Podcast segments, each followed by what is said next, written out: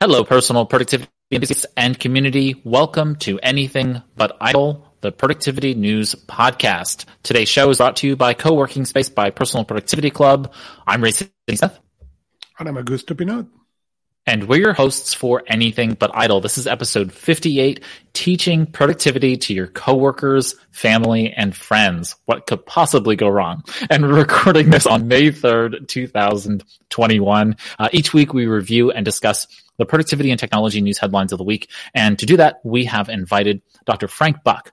Uh, most people are overwhelmed by the amount of paper and digital information in their lives. Frank Buck makes organization easy so you can increase your productivity, decrease stress, and enjoy life. Glo- Global Gurus ranked Frank number one in the world in the time management category for 2019, 2020 and 2021. Uh, three's a charm. His career path took him from band director to principal to central office administrator and now to productivity coach and speaker. Welcome to Anything But Idle, Frank. Glad to be here. It's always a pleasure. Looking forward yes. Absolutely. And we, we've invited you on the show just because we like having you, but also because uh, tomorrow is National Teachers Day. And of course, Absolutely, having a yes. background as an educator, you know what it's like. And so this week's theme, we wanted to talk about teaching productivity to coworkers, family, and mm-hmm. friends. And I'm, I'm curious, let's just start off with why would it even be important to teach productivity to your peers, family, and friends? Well, first of all, it's generally not formally taught anywhere else. You know, we ask all the time, why don't they teach this in schools? And there are pockets where it happens. There are individual teachers, especially in elementary school.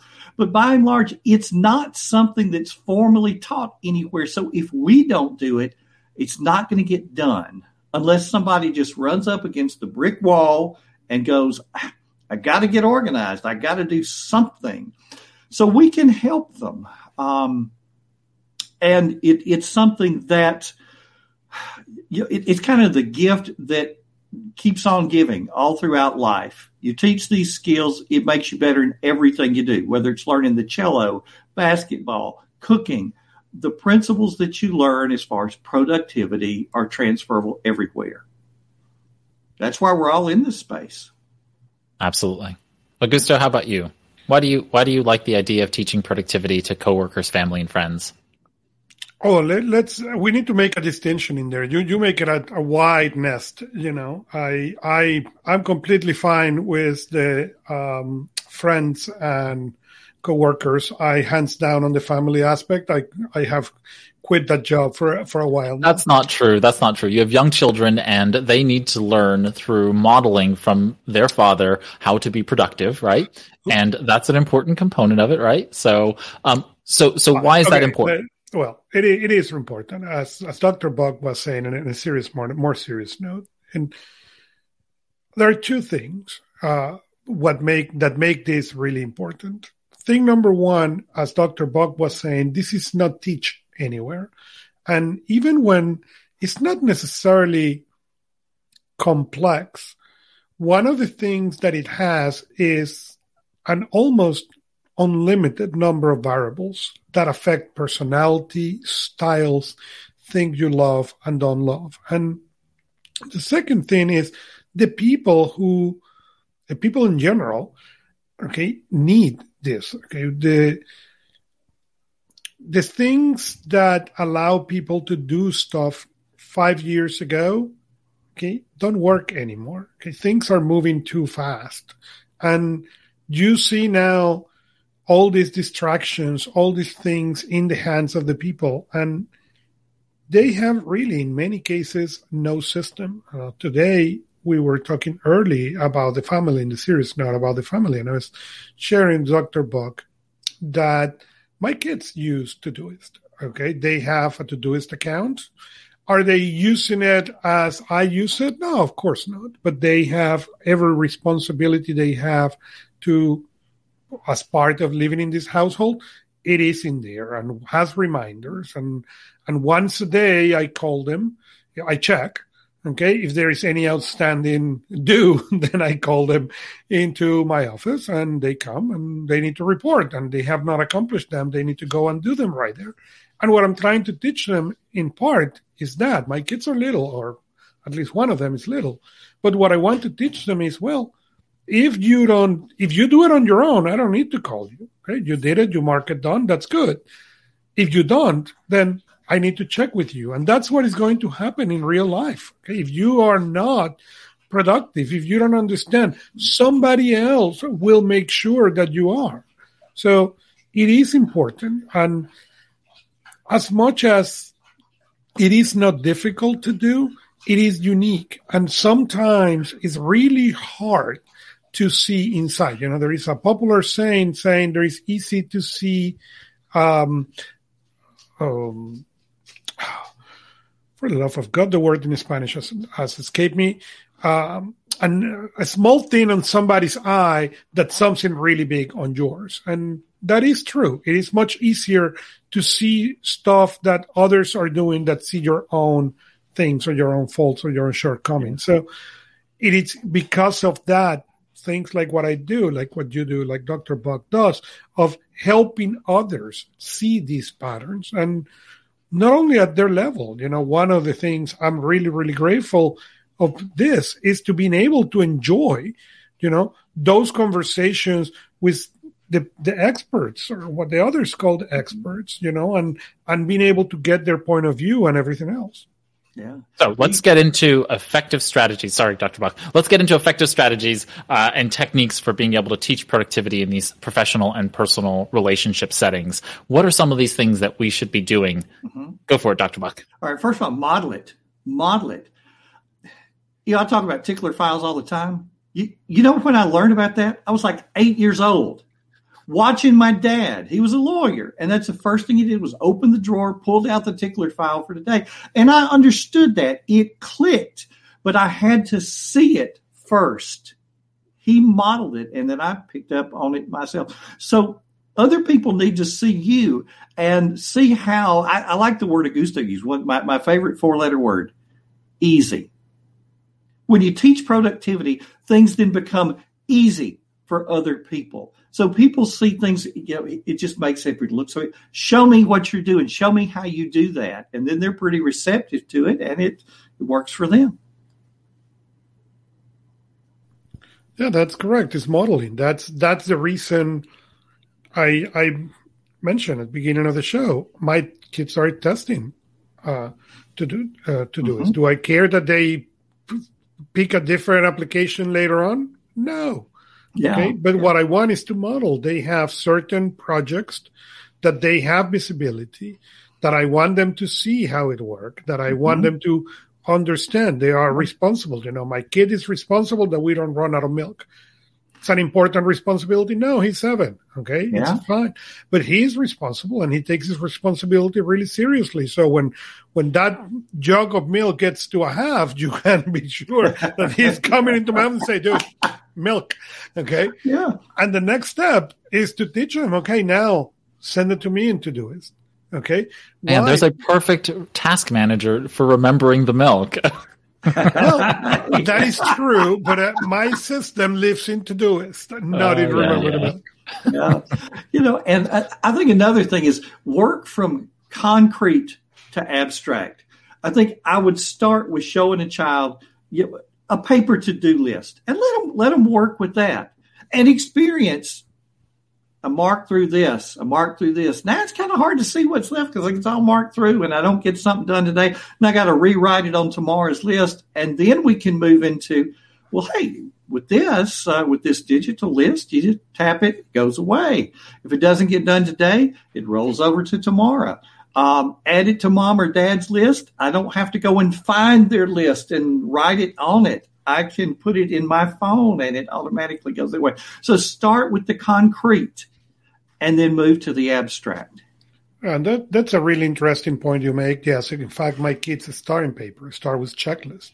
Yeah. You know, these are the routines you need to do. These are the things you need to do every day or every night, or and and they start in paper, and it's now um, given my my daughter much later, my son much early, because at the end of the day, the little one wants to copy the oldest one, as we did, and or we got copied by, depending where in that space you are. But uh, but because of that, you want to do it that way. But they start on paper, and now they are you know, into the digital and really enjoying it.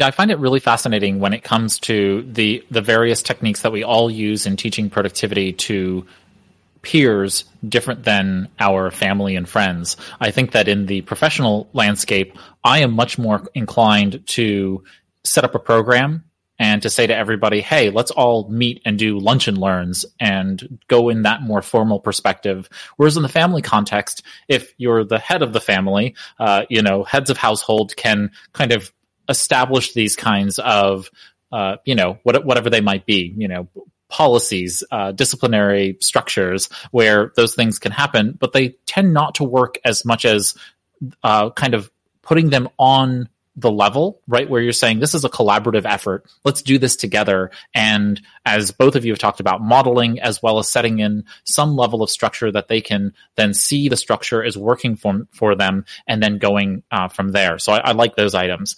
Of course, whenever we're dealing with people, there's also um, the opportunity for it to be fraught with conflict. And so I'm curious, what are some of those pitfalls that you see when people are trying to espouse, you know, there's a, a frequent conversation in the getting things done or GTD space about how do you indoctrinate somebody in D- GTD? How do you get them to use GTD? Because you know it's going to help them, but you know that they're going to, in some way, shape, or form, go, whoa, this is very complex, many moving parts. Why would I adapt this time management and task management, this whole idea of, of you know, consistent uh, action management uh, methodology in my own life? How do we overcome some of those?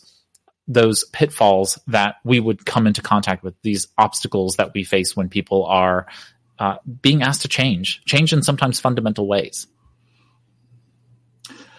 one I think is being too too strict about it that you know that you've got to do it exactly the way I do it because everybody's different and I think when people have some input into something they're a little more you know we say to children would you rather do A or would you rather do B not A or B or C or D or E or F or G but A or B where and and then they feel like they have some input and either one of those things is okay. And I think then also on the flip side, being too loose when teaching it, there does need to be some structure, um, some basic principles, and then have the flexibility within that. Uh, I think there is a couple of things. One is what are you teaching? Are you teaching personal productivity? Okay, so as the name says, personal. It's about you. So that is different than when you go into that organizational productivity where you can share, establish certain guides and everybody's sharing, everybody's seeing the progress, everybody's doing task-based communication instead of inside communication. Those two things make a difference. But in, in general lines, one of the things is start introducing little by little. There is, when you talk, for example, on things like getting things done, sorry, most people can handle – the book, okay, or the seminar. It's too much, too many changes at the ch- same time. This is not a one week project. I, I don't remember. I think David Allen in the book says it's a weekend project. I don't think so. Okay.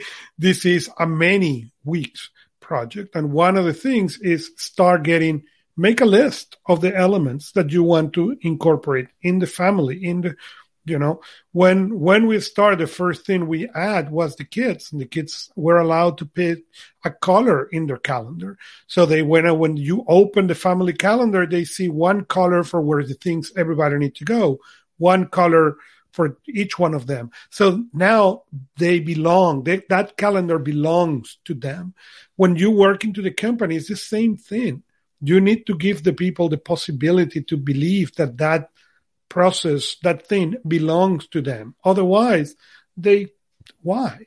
So instead of trying to say, okay, next Monday we are going to be a GTD house, okay, or a GTD company or a GTD enterprise, how about next Friday everybody has the freedom to get two hours to do a weekly review? And these are the guidelines and these are the things. You know, now that we are working remotely, hey, get the company into Zoom or Google Meet and let everybody do the weekly review in the camera. We have done it successfully on Personal Productivity Club, you know, Wednesday nights and Friday mornings. So let people, and then from there, continue growing. What is the next thing? Okay, let's work projects together. Now let's work how we can work into the tax, into the context, into the dividing those next action into small projects. Give small things that people can accomplish instead of saying, okay, by Monday, we are all going to be doing GTD and perfectly. There, uh, progress is perfection, right? We're not worried about perfection ever. Um, and so the goal here is to, to think about this, that most conflict comes from people having ultimatums and the idea of you having a right side to anything. And I think the biggest message we can say, and just continuing on the GTD analogy, the idea of practicing GTD, uh, I believe that the moment you understand what the ne- what a next action is and you start keeping a list of next a- next actions, you are practicing GTD. You are now a GTD practitioner, and setting people up for success as opposed to what they're not is, I think, much more useful in terms of de-escalating the conflict conflict that sometimes arises. So really using positive behavioral uh, interventions and uh, really recognizing people when they're doing the right things is always going to be more useful in kind of ameliorating the conflict that arises. So it's kind of like with dog training and not to equate humans with dogs, but I love dogs and I love humans also. And so they happen to also learn the same way really well.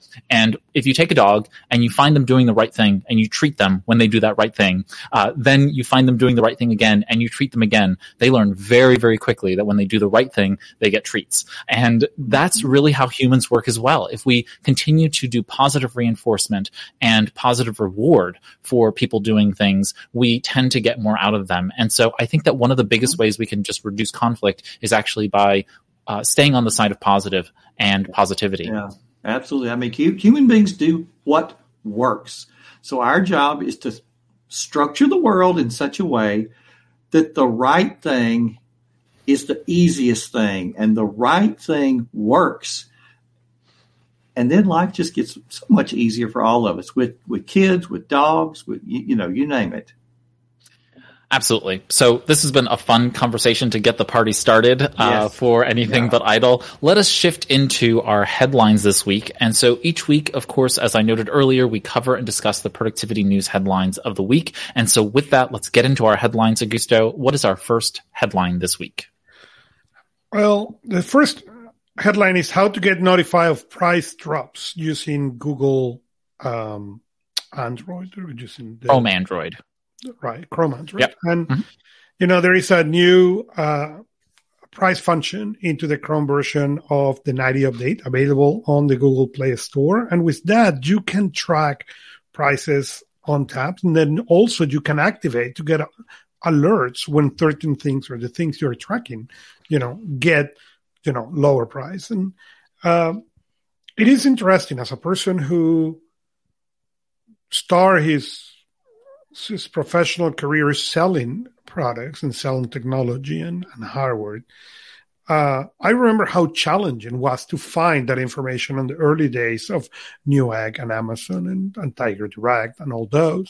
And and where still people will trust the retail place versus the online place. And I was lucky or, or not, I don't know, to experience that transition from where people walk into the retail with their with their phone or their tablet or even using the computers and tablets available in the store to check the price online of those products before they walking away. So it is interesting how now we have gone to the point that we don't even need to do the effort of search. We can just open them, decide what to track, and get the alerts when the things are going down on price and to the point we may be looking for. Yeah, so in the latest version of Chrome Android, you will see an option under your settings to be able to turn on price notifications, and then below that you can start uh, set uh, price tracking. And then whenever you look at a product page, uh, you know, that comes up, it will actually ask you, do you want to track uh, price drops? And then you will get a notification in your drop down in Android notifications for those. And it's a fantastic feature. I've been using it and been really pleased with seeing it. If you don't see it in your Android, then update to the latest version from the Google Play Store. And if you don't see it after that, then just give it some time. It's just rolling out in terms of features. The features are rolling out for users. They should be, everyone should should have this feature now. And I think it's really great because now instead of having to go around tracking product pricing, Google's going to do it for you and it'll just alert you when a price drops. And I've seen some really substantial price drops on some Samsung phones where a Samsung Ultra will drop $200 in the course of a day and it'll just give you a little ping. Hey, by the way, this is uh, $200 less at this particular site. Do you want to grab it? And that's a, that's a really great, uh, you know, cost savings if you can, if you can pay attention to the notifications. All right. On with our next story, Augusto. Sorry, this news is particularly exciting for me. So Google um, Chrome desktop will now do that command C, command B for files and in the version 91. So it's right now being played in, in beta, but it's coming. And you will be able in the Gmail. No, I just want to, I want to, I just want to clarify for everybody. Command C as in Charlie and can command V as in Victor, uh, just because, you know, Oh, V's oh, and B's in Spanish yes. are a little bit differently sounding. So I just wanted to make sure everybody was aware of what Augusto just said. Charlie as in copy and V as in Victor as in paste. Right. So um, control, control and or command on the Mac. So control on Windows, command on, on Mac. Go for it. But I, but I think it's really exciting that you are going to be able to do that. Okay. Copy the file, paste finally. I mean, this is being, I, I'm, and I'm particularly excited. Even if I cannot do my C's and my V's, I'm still excited. So for clarity here, folks, what you're now able to do is using Google Chrome 91, you will be able to, on your desktop, copy a file and then go over to your browser where you might have Gmail open or you might have Outlook web open or another email application and then control or command V. And that will then paste into the email and attach it as an attachment in that email to date, you have not been able to do that in for whatever reason, and now they're using the uh, I, believe it's called the data transfer uh, capabilities features within Chrome to be able to do that, and it's just basically allowing access to the keyboard from the operating system. This is very very powerful. Yeah, so so no more having to click the paperclip box comes up. Ah, oh, where click that, just copy paste. You got it. Yep, just like a normal email program. it's uh, it's really bringing first you know first class citizenship to the webmail and that's just very very powerful. Now uh, note i said chrome 91 and for those of you don't know in full disclosure i'm one of the google chrome product experts and so i volunteer in the google chrome help community to be able to help folks with you know google chrome issues. And so uh, we're at Chrome 90, and so Chrome 91 is where it's going to come in general uh, availability, so into GA or general release you can turn it on right now if you go to uh, uh, Chrome colon forward slash forward slash flags, uh, you will be able to actually turn it on under the flags. And so it is available there for you to be able to turn on and it seems to be fairly stable. I, have had it turned on uh, for several weeks now and haven't had any issues. And so you can turn it on uh, by going into there and typing and searching for clipboard file names, file names being all one word, clipboard file names. It'll come up, turn the default to enabled, and you'll have the capability. You'll have to restart your Chrome engine, so you'll have to restart the browser in order for it to work. All right, Augusto, what is our next story this week? Well, apparently, I you know it is interesting. I it's been so long since I really look into a Windows machine that things like oh now the taskbar will use widgets and that is something exciting in the Microsoft world is like oh really I didn't know that they didn't have this. So anyways, the taskbar on Windows 10 now will have widgets among them, you have, will have the weather, the news, stock, sports. You know, you will be able to open the taskbar and see the information actually updated in live and um, as in the 21st century. So this was this was in the in the uh, April 2021 cumulative update preview for Windows 10. That is uh, version 20H2. You'll get that patch when it becomes available to you, and so that means uh, most of us will not see this. So you know, obviously, we'll, we'll wait until the later versions uh, roll out. And uh, but once you get that update, I think it's for 21H1 or 21H2, you will see this feature come up. And in essence, what will happen now is in your taskbar, you will see a little uh, uh, widget uh, which will have like weather and and you know uh, temperature and the weather icon showing. When you click on that, it'll give you some news and you'll be able to organize those items that show up in that new widget. And that's great. I mean, I think it's really wonderful. I will deactivate it as soon as it becomes available in my system. I don't want any of that clutter uh, in my taskbar, but I, I appreciate what Windows is really doing, which is bringing a little bit more to the desktop interface, what we already experience in terms of widgets on, on the smartphone. And they're, they're bringing a little bit of that smartphone goodness to the desktop. And while I don't want it, I can see why many, many people will. So I appreciate it. I don't want it, no, but I think I agree with you. I just thought that was something available many years ago. I didn't know it was something new. No, no. And the other part, I, I, believe, is them really just tying into Microsoft Edge. They want to be able to pull up news articles, so you'll click on it and you'll be uh, introduced to Microsoft Edge in some way, shape, or form. And so they want to really push people to Microsoft Edge, and I think this is a good opportunity for them to be able to do it. Uh, you know, Edge is a Chromium-based browser, so from my perspective, uh, you know, this is a win for everybody to have a great, solid browser platform to be running in, whether that be Edge or Chrome or otherwise. So or Brave. I've been playing around with Brave uh, for the past month or so and, and have been really enjoying uh, the Brave browser, which is also Chromium based. So with a little privacy privacy focus. Okay, onward to some iPad Pro news. Last week we talked about the iPad Pro, and today there was a little bit of news, or this past week there was a little bit of news about the Magic Keyboard. Yeah, the Magic Keyboard. So they, we we talk about it, and initially there were reports that the new um, iPad Pro wasn't going to be compatible with the old um, Apple Magic keyboards, and there was kind of a lot of articles coming back and forward. At the surprise, end of the surprise, at the end of the week, Apple came with uh, an, an official answer saying, "Well." It's not that it's not fully compatible. It's that when you close it, it's not going to close perfectly. It's not going to be there is millimeters of difference between the prior version and this one, and that's causing that it's not going to be perfect. It's going to be functional, it's going to be workable, but it's not going to be Apple-like, that aka looking perfect. So because of that, they did that. But it caused a lot of news on on the week that you know it wasn't going to be or was going to be compatible. But again, at the end, Apple came with an official clarification saying, nope, it's going to be compatible. It's just that the closing of the thing is not perfect.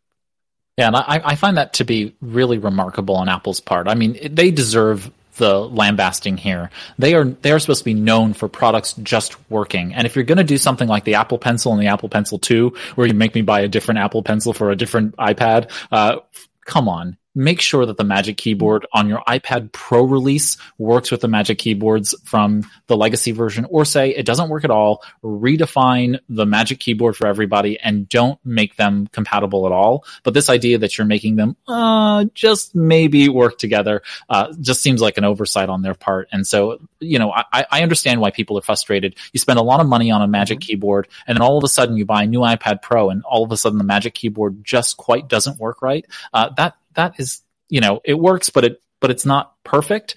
That's what you expect from Apple. You expect those design details to really be held to. And, uh, it was a, definitely a chink in the dike for me in terms of like, come on guys, why would you, uh, you know, why would you drop the ball on this one when it's something that seems very obvious to me regarding the Apple iPad Pro matching up with the Magic Keyboard. Certainly the first version of it with the second one.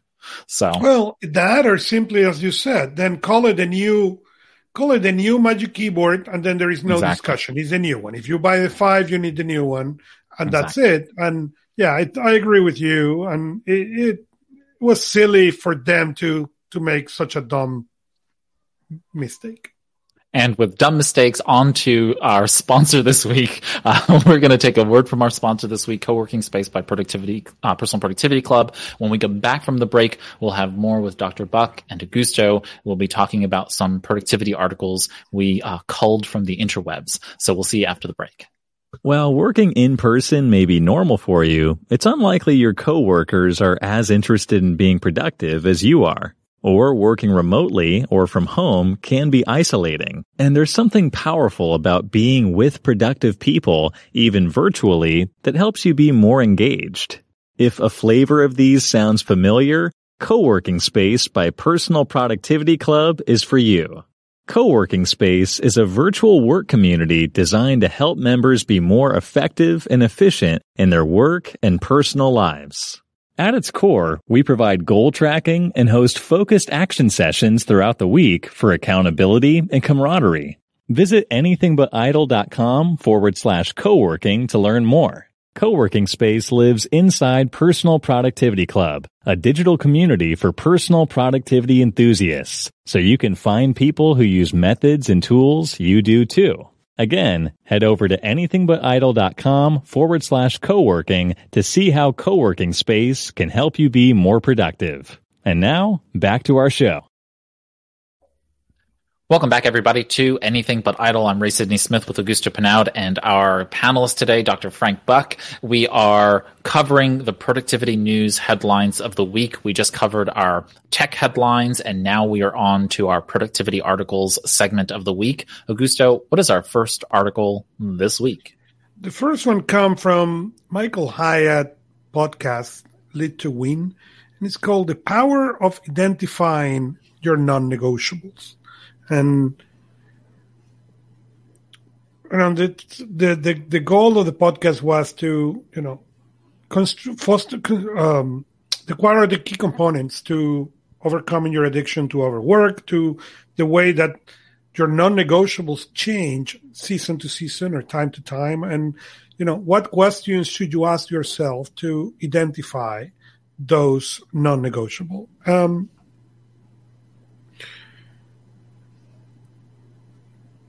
It was a good podcast. I and and and and I believe the non-negotiables are really really important. And yes, they need to be the big blocks that make everything else around.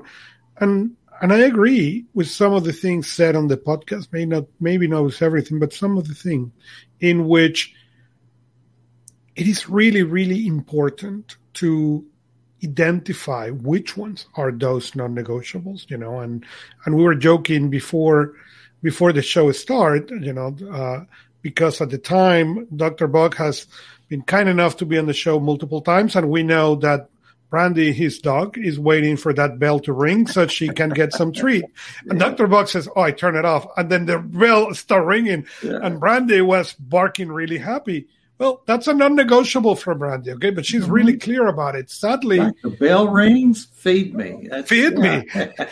me. Sadly, not we tend not to have those negotiable as clear and it is really important to identify them to discover and to really execute them mm-hmm. yeah, it's kind of like where's the yes and where's the no and if, if if you don't have those defined then the best things in life get pushed off the table by the things that really don't matter. Yeah, they, they talked about some really good items regarding non-negotiables. Uh, the episode was clearly focused on selling their new book, and uh, so I, I got I got a lot of that sense from the episode. But the vignette that uh, Michael Hyatt told at the beginning of the podcast or the beginning ish of the of the topic of the episode uh, was really powerful. And I and I and I, if you haven't listened to the episode, I recommend doing so for that very reason and you know it's just a reality factor which is that you know we have to be able to create boundaries and those boundaries really do help us be more productive yeah. and it's unfortunate when those around us who are there to support us in our relationships and families uh, don't ad- abide by those boundaries but it's important for us to to still have them and to hold to them because that's what's going to make us more productive and so yeah. i appreciated the message of the episode yeah, I, I, have not listened to that particular podcast episode, although I've listened to a lot of Michael's work. And of course, at one time in his life, he near about worked himself to death and nearly lost his family. And I, I think he learned from that and is now, it's, it's a good faith effort to teach other people, you know, don't make the same mistakes I did. Absolutely. Now on to wanting more time for your meaningful work, a Leo Babauta article. And it was sharing the story of somebody, you know, on, on the program, but uh, he shares some ideas on the article, you know, about creating a structure that comes back to those negotiables. Okay, mm-hmm. what are those negotiables so you can create a structure around them? You know, I I don't take you know, there are certain times on the day that I don't take meetings because that's the time I spend with the kids. Sorry, that's non negotiable. Okay, part of the enchantments for me of working from home when before pandemic was go and pick them up at school every day. Okay. And that time was blocked in my calendar because that was the time that I wanted to get there.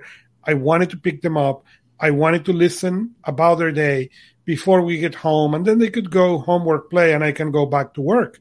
But that was a non-negotiable for me. And and like that, you know, that that has been on the calendar for different things, you know, reading time, create, you know, more space, really replenish yourself, you know, bring some he called it some zen to disruptions and frustrations. And so we need to understand what they are. And I tell the story, you know, my kids has been into this world of productivity all their life.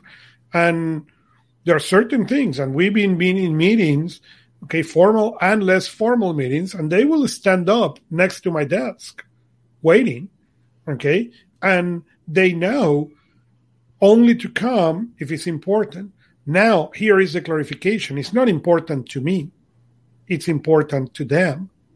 Because if you expect that it's going to be important for you, what you're going to cause is that frustration. You know, it's important to them. And if, if what they come is really not important at all, then it's your job to teach them what is important.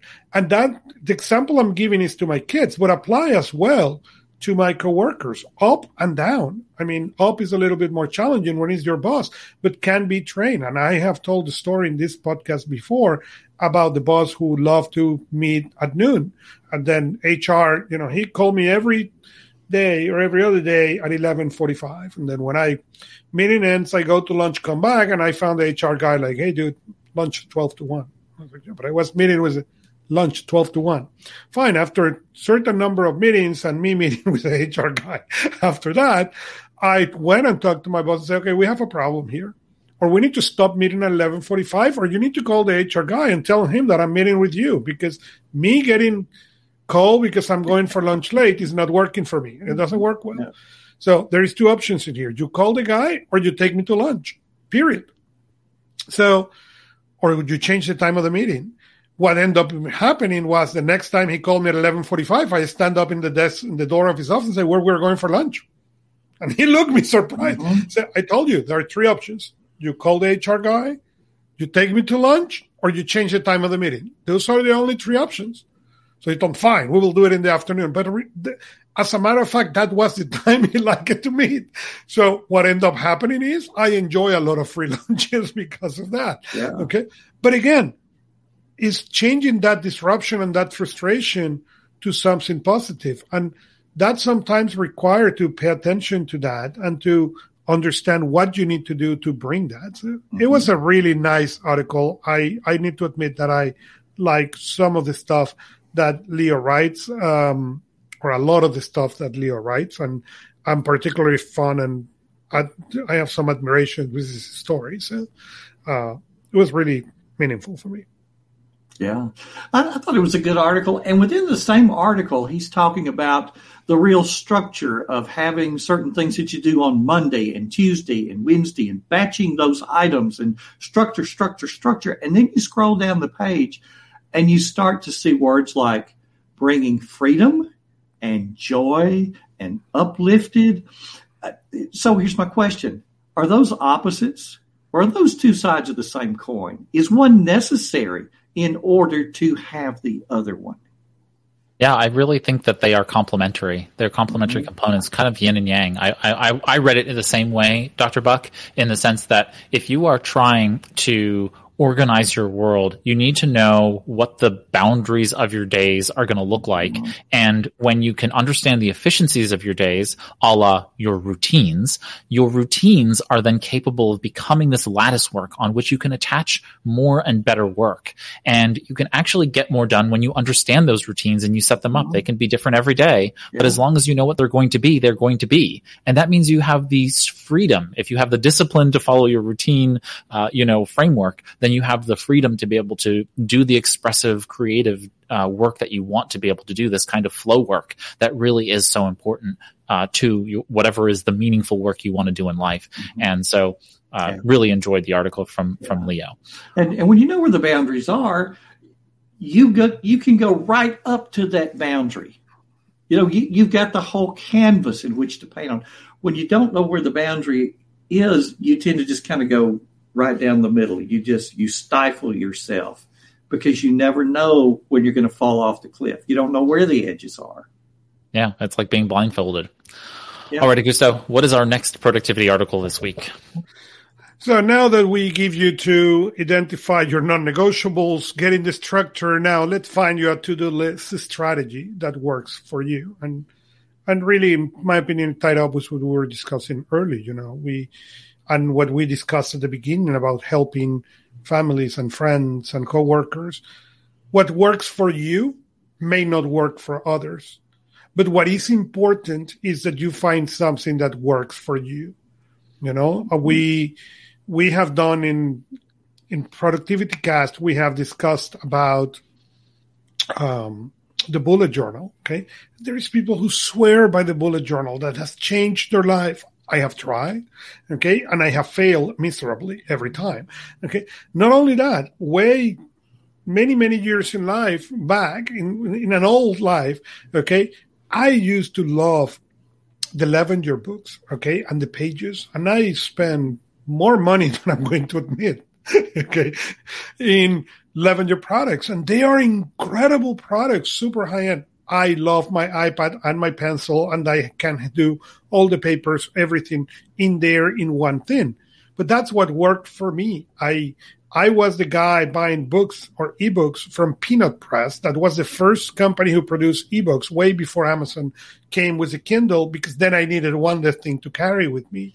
So that has been something that is ingrained in what I do. What works for me, it is really important. But at the same time, when I do coaching and when I work with clients, that's one of the first questions. What's your style? Are you a paper person? Are you mm-hmm. digital? Are you mixed? What do you like? What do you enjoy? You know, are you like me who lived iPad only and been iPad only since 2000 God knows, 8, 12, uh, 2012. Okay. That has been my main machine, regardless what you think. But that's what worked for me. So what works for you? And that applies so strongly to your to-do list. Mm-hmm. All right.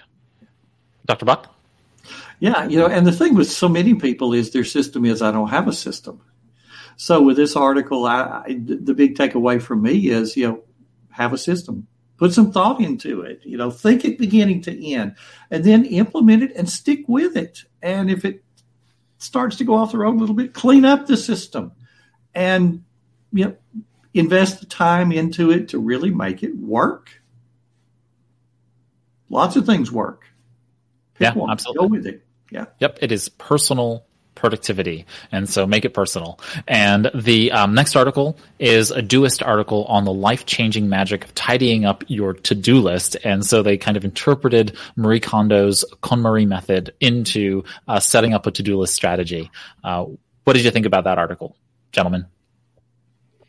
You know, go go, Doctor Buck, please. Well, you know, to, to me, half half of it is is the tidying it up, the cleaning up the list. Um, you know, what, like anything else, it can get it it can get to the point without a little maintenance. It gets to the point where you don't trust what's on the list, and then you don't look at it, and you're back to keeping things in your head or sticky notes around the computer monitor, or or you've got to invest a little bit of time to, to clean things up. I think Ray, you and I, what, what was the the book we did on personal productivity club where it used the analogy over and over of a cook putting things back in place and that the very best chefs they're constantly cleaning things up.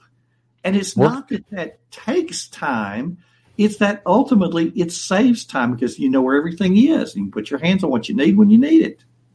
Yeah, that is work clean by dan charnas and uh, the whole concept of mise en place and uh, and the the way in which chefs use mise en place as a methodology in their own work life, bringing that into the personal productivity space. Yeah, it's a great book. I, I think it's one of the really top personal productivity methodologies explained in a really cohesive way.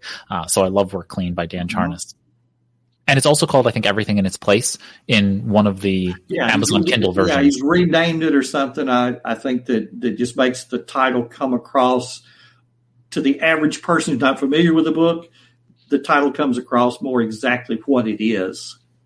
Yeah, I still love the work clean title, but everything in its place is like Yeah. the I think it's the audiobook version versus the the uh, paperback or something like that. So absolutely, uh, I thought it was a really well done, thorough article. I thought that it gave a lot of really great insight into uh, some of the things that KonMari really espouses. Uh, certainly, starting off with why. That's a very Dr. Covey Seven Habits of Highly Effective People kind of message for me. So it it speaks to me in that sense, and I felt like it walked people through a method pretty cohesively. And so I felt I felt good about that. And I think that anyone can start from that place and then uh, personalize it, customize it to their needs. And so that's all good there.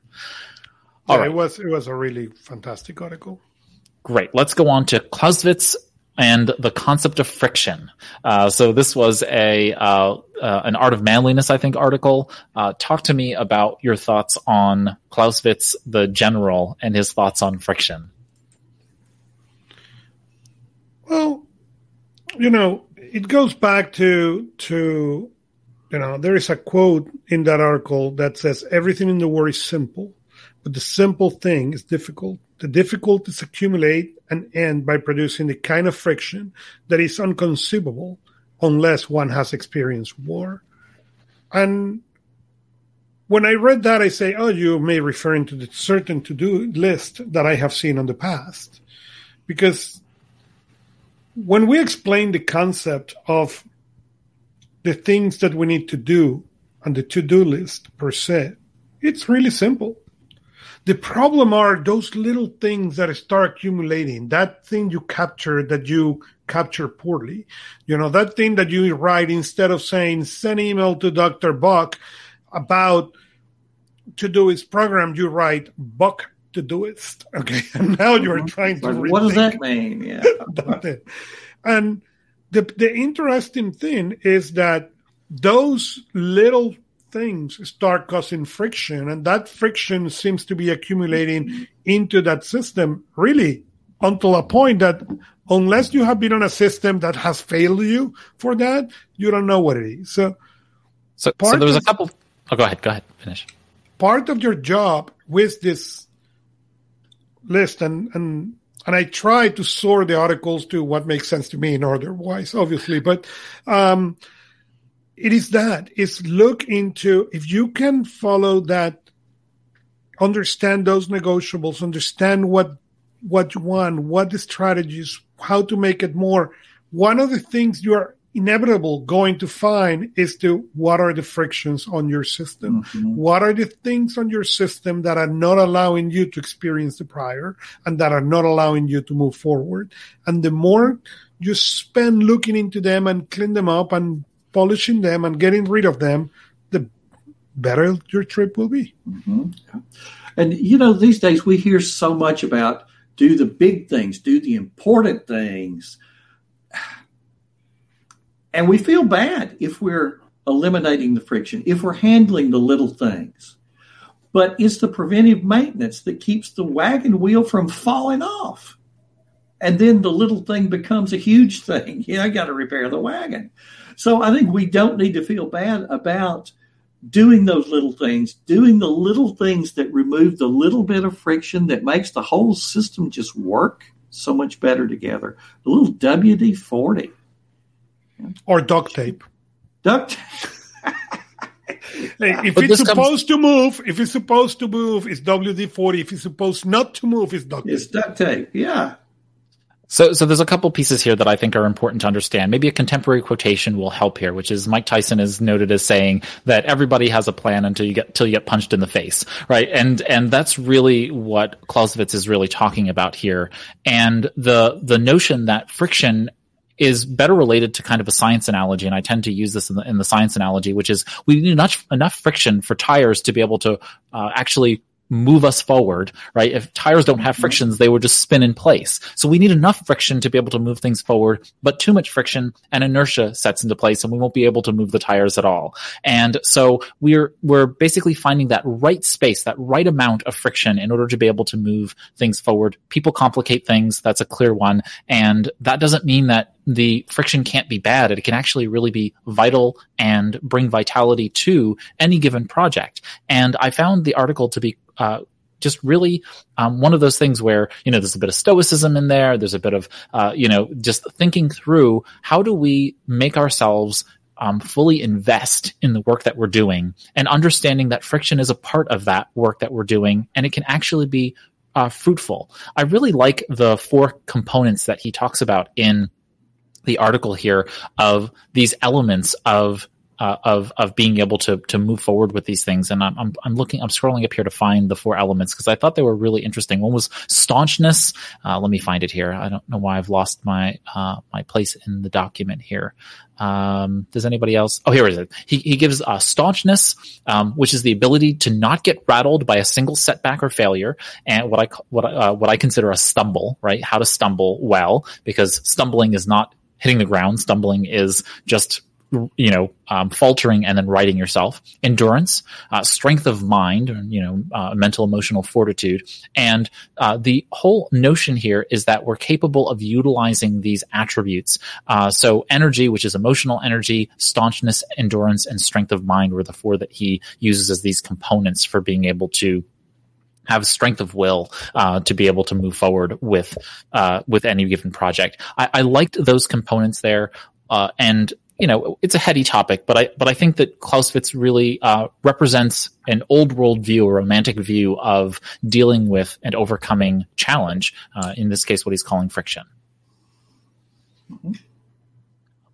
All right, so those are headlines this week, and that takes us on to our tools of the week. Before we get to our story of the week, uh, let's get into our tool, new tools of the week. And so Augusto and I come across many personal productivity tools and services each week. And in new tools of the week, we each bring you a tool we think you might like. And of course, we invite our panelist today, Dr. Buck, to uh, also share one of those. And so today we're going to be talking about a couple of different items. First and foremost is a tool called Duolingo. And Duolingo is an application that you can use in order to learn languages. And I've been using Duolingo for years and years and years and just really enjoy it for a number of reasons. One, it has a whole bunch of really great languages, including Klingon. Um, so so if you want to learn Klingon, it is in there. I, I kid you not. And the the idea here is that uh, so our Trekkies in the house uh, will understand. Uh, and so the idea here is that you are uh, gamifying your language learning approach. And each day you just do a little bit to be able to practice it, including recording your voice against uh, pre-recorded uh, sound profiles of native speakers saying words and phrases. And so you're capable of going through and doing all of this really sophisticated uh, learning while in this gamified approach where you're you're uh, leveling up and you are making your way from one lesson to the next and getting rewards. You can even join uh, little groups where you are doing this in competition with friends in a leaderboard and it's just a fun application that gives you immediate uh, clear feedback in terms of what's right and what's wrong, and it gives you the ability to practice daily uh, on languages. It's free. You can level up and you know pay for certain parts to be gotten rid of, like ad ads and so on and so forth. But you don't need to pay if you don't want to. And, you know, language is really the way in which you connect with other people uh, in the world. I can't find another better way to spend time uh, liberally, that is in, in a free uh, sense, than to uh, do language learning. And so Duolingo is there for you, and I think it's a great tool.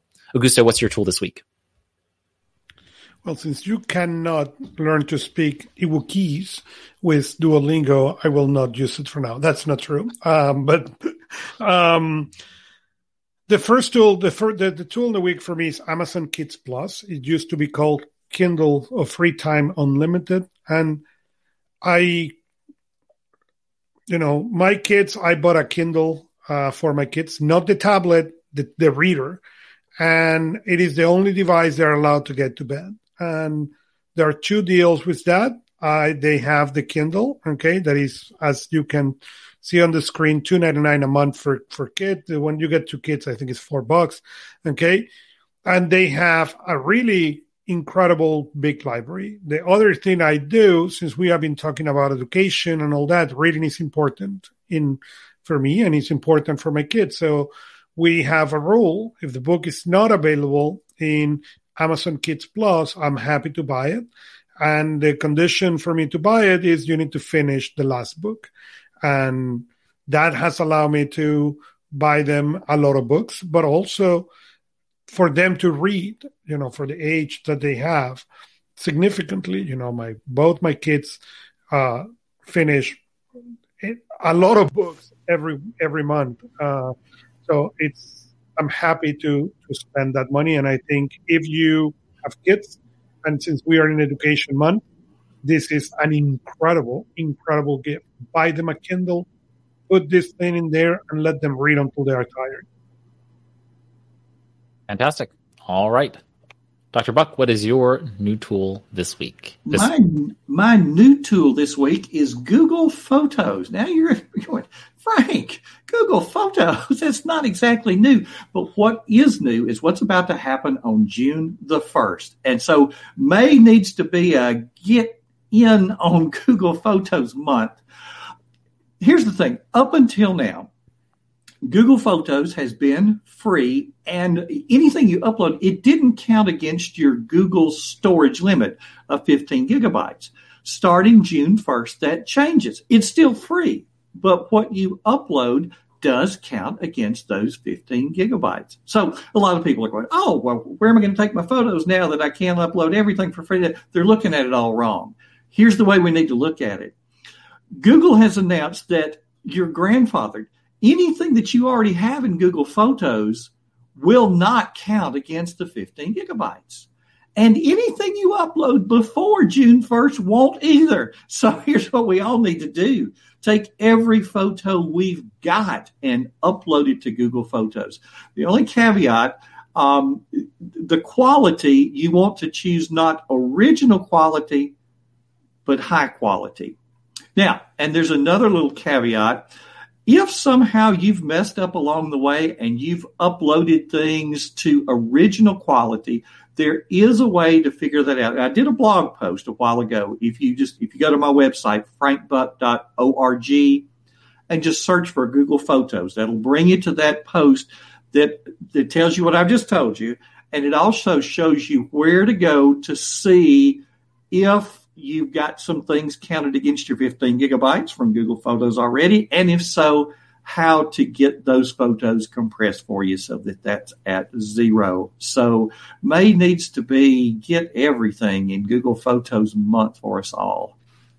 Absolutely. Google Photos is such a fantastic application. And so it gives you so many great features. And so, yes, get your Google Photos organized before the deadline. And then going forward, you can easily keep and manage your photos from there. Yeah. Wonderful. Great selection all around, gentlemen. And so onward to our story of the week. Uh, continuing on with some Amazon goodness, let's talk about our story of the week, Augusto. So Amazon has this Fire HD tablet, and I think timely to you know getting out of school, coming to the next year. Now that we have experienced all that, you know they came with what they call the productivity bundle.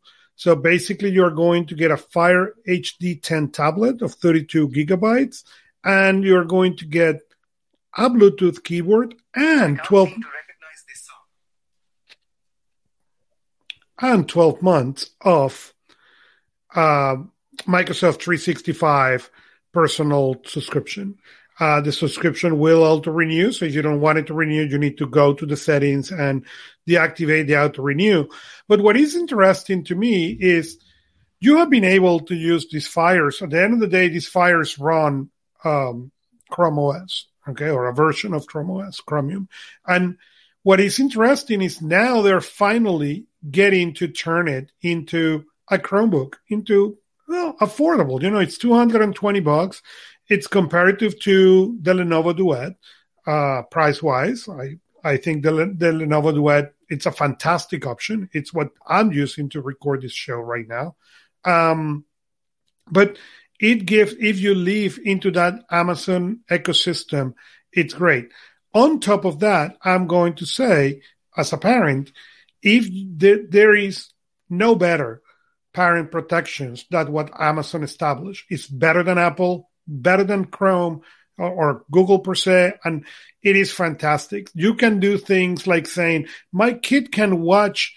the TV only when he reads two hours. Okay. And they will track all that for you. So if you're looking for a device for your kid to go this, the next of the year, the next year, that is basically where they're going to need some of that Office 365. Hey, this is an incredible option. Yeah, so just a quick correction. It is Fire OS, so it is not a variant of Chrome OS, but a variant of Android OS. And so it's running an Android um, uh, operating system that that Amazon has branded as Fire OS. Uh, so, uh, but yeah, it's a fantastic uh, bundle for kids uh, at at two nineteen USD. It's going to be available May twenty sixth, and clearly this is aimed at summer and fall back to school kind of uh, thought here, which is to get kids a device that you can do this. Now, a couple of points here. If you buy one of the Amazon Kindle uh, uh, kids tablets, it actually comes with that free time unlimited for a year. You get a free year worth of that uh, Kids Plus. So be mindful of that. You kind of have to balance out the pieces here. That if you have a younger child and you want to be able to have something that's going to uh, be a little bit more durable, that Kids tablet bundle has the bumper. It has basically a case that you can chuck across the room with the Kindle tablet in it. and uh, and it has a screen protector as well, plus a warranty, meaning that you can crack it over your knee and then call Amazon and say, "Oops, uh, don't do that." That's that. But but I mean, if it legitimately breaks uh, with your kids, you can go ahead and talk to Amazon, and they will uh, replace it through their warranty program. So that that it's a I think it's a, a one or two year warranty. You can look it up in the in the Amazon uh, Kindle section and uh, in the Fire tablet section and see. So like balance out the pricing here because those Amazon Kindle Fire tablets are really um, inexpensive. They're not coming with the Microsoft 365 personal subscription, but most of your kids are going to actually be in the Google Workspace for Education mm-hmm. space. So having a Microsoft 365 subscription will not necessarily be that useful to them. So you have to kind of balance out some of those pieces. And uh, Dr. Buck, in your in your experience, are you seeing more kids on uh, on Chromebooks today with Google? Absolutely, Chromebooks. Yes. Yeah. So so I think an Android tablet with Google, you know, pieces in them, being that Fire OS is already an Android tablet where you can install all of the Android applications you need, is going to be powerful. But maybe the 365 personal subscription is not really worth it. So you got to kind of ha- balance out those pieces here. But I think it's a really interesting play that Microsoft is making here to be able to get into the education space. I would presume that they were really trying to make a, a true step in here. They would have somehow worked with the school systems to be able to tie these pieces in, but they didn't. So I'm, I'm just a little curious what they're trying to get at here. It also doesn't come with a screen protector. It would have been really nice if they um, had a screen protector here. And I would also note that this is a 32 gigabyte one. You can go up to 64 gigabytes and that is still ad supported. If you don't want ads, and you click on that, notice the price uh, jump up to 274.99. So you're at 275 USD if you want it to have a the highest memory and without ads. Okay, so just be mindful of the pricing structure here. Amazon is obviously uh, this is still I mean really great price for a, a, a student device, mm-hmm. but you know you're you're getting up there in terms of price. And at this price point, you know there's a Lenovo Duet that you can purchase that's going to have a full desktop operating system with Android available to it, and it's going to be a pretty nice device quality wise for the child. So I'm I'm just like is the Microsoft 365 subscription really worthwhile here is my is my thought. Well, the exciting part I think is seeing the first fire with the productivity bundle as they call it and I hope that this is not the last one. No, I think it's I think it's really great, and uh, and and uh, in, in, terms of you know having options out in the marketplace, I think it's good that Microsoft is uh, is, is, playing nice with others. Uh, you know, they have uh, stepped into that game with Samsung, as we talked about at the Samsung Galaxy Unpacked event last week, and they have been playing nice with with uh, a lot of different organizations. And clearly, you know, they they're running Android, so you know they have to be in some way, shape, or form in partnership with Google as an OEM. And so this is nice to see uh, Microsoft continuing to step out there. Microsoft is up their game in terms of their Android apps, you know, like using Word or off really Microsoft Office on Android, uh, seems kind of like uh, an anac- uh, uh, kind of anachronism to say that you know uh, you would ever do that. Uh, but um, the reality is, is now you can do it. You can do pretty pretty well. Outlook works. I think Outlook is one of the best email tools on the Android platform. like oh my god i can i can't believe i'm saying that right? Uh, but outlook is just really uh, really working well on the android platform. And that's thanks to microsoft recognizing that working on both ios and android is imperative for the success of microsoft in the long term. And they're seeing amazon as a, as an additional extension there as well. So all right, gentlemen, uh, we have reached the uh, end of the show. Uh, Dr. Buck, if folks want to keep up to date with you and the great work you're doing we, in the we world, have, we, before you, you you say goodbye to Dr. Buck, there is three announcements. event coming here. Yeah. Oh yeah, yeah, go for it. Yeah, I'm sorry, go for it. We got so some some first, announcements. The first announcement is tomorrow. Dr. Frank Buck and myself are doing uh, a free conference in an hour conversation, similarities and differences between Remember the Milk and Todoist on the Personal mm-hmm. Productivity Club. If you are watching live, it's tomorrow. If you are listening, it's today. Uh, but if not, the, the replay will be available on Personal Productivity Club. Uh, also, uh, if you are interested on the Microsoft Build 2021, that's their developer conference, you can start getting there. It's going to be virtual, starting May 25th to through May 27. Uh, also, as we mentioned, we record the Samsung Unpacked last week, and we record a special event for that. It was published on Friday.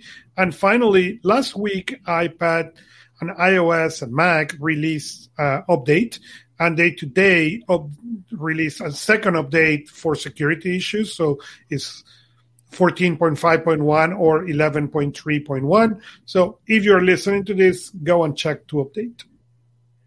Fantastic. Fantastic. Yeah, yeah. I'm looking forward to watching the event tomorrow or today, depending upon whether you're watching or listening. And uh, so, with that, officially now, Dr. Buck, uh, where can folks keep up to date with you? frankbuck.org. That's where it all happens. Come on over, get on my email list. Got a couple of good free gifts for you right off the bat. You also see uh, Twitter and Instagram. I'm at Dr. Frank Buck on either of those two platforms. So um, come and let's get connected. Yep, and that is Dr. Frank Buck for those who are listening. And so thank you as always for joining us here on Anything But Idle, Frank. It was a pleasure. Take care. All right, Augusto. Thanks so much yeah, for joining me as always. Yes, yes. pleasure. All right, everybody. Uh, and with that, we've covered the productivity news of the week. We'll be back here next week for anything but idle. If we missed a story, we are likely tracking those in the extra stories in the show notes. So check those out. But if we really did miss a story, feel free to contact us at anythingbutidle.com. You can go to the, the contact page and let us know. You can also comment on the episode, the show episode page, and uh, let us know in the comments and let all the other folks reading know as well. Uh, you can tweet or DM us at uh, anything but idle at anything but idle on Twitter. And if you have a question or a comment about anything else we discussed on the show, you can leave a comment on the episode page at anythingbutidle.com. This is going to be forward slash 058. That's the episode number. So anythingbutidle.com forward slash 058 uh, will take you to the episode page once it's published and you'll be able to comment there. Uh, while you're on anything but idle, uh, there on the episode page, you will find our show notes. Those will have links to all the stories we covered, the new tools of the week, some extra stories, the stories we can't cover in our time frame during the show, and it also includes a text transcript both for both for download and for reading. If you click the read more link on every episode page, it'll expand and you can actually read along while you listen. It's a machine generated transcript, so it's not going to be perfect, but it gets you uh, through the episode and you can kind of track along. Uh, if this is your first time watching the live stream, feel free to click the subscribe button and the notification bell icon so you get notified when we have new episodes. If you are listening to us for the first time in your podcast app of choice, make sure to follow follow and or subscribe. Subscribe is better than follow. That just downloads the episodes automatically for you, whereas follow just gives you a notification in the Apple Podcasts world. But either way, feel free to follow us there. You can find instructions on anythingbutidle.com. Just click on the follow or subscribe tab and it'll give you instructions for being able to do that. And of course, you can leave a rating or review. You can thumbs up our video on YouTube if you're watching there. And that helps us know that we're doing good work, but also it tells the uh, the algorithms, the social network gods that we're doing the right things, and brings new small business. I'm sorry, personal productivity uh, friends into the fold. Uh, I talk about small business all day, so I get I get uh, uh, conflated there. But anyway, um, thank you for doing that, and with that, um, see you all next time on Anything But Idle. Here's to your productive life.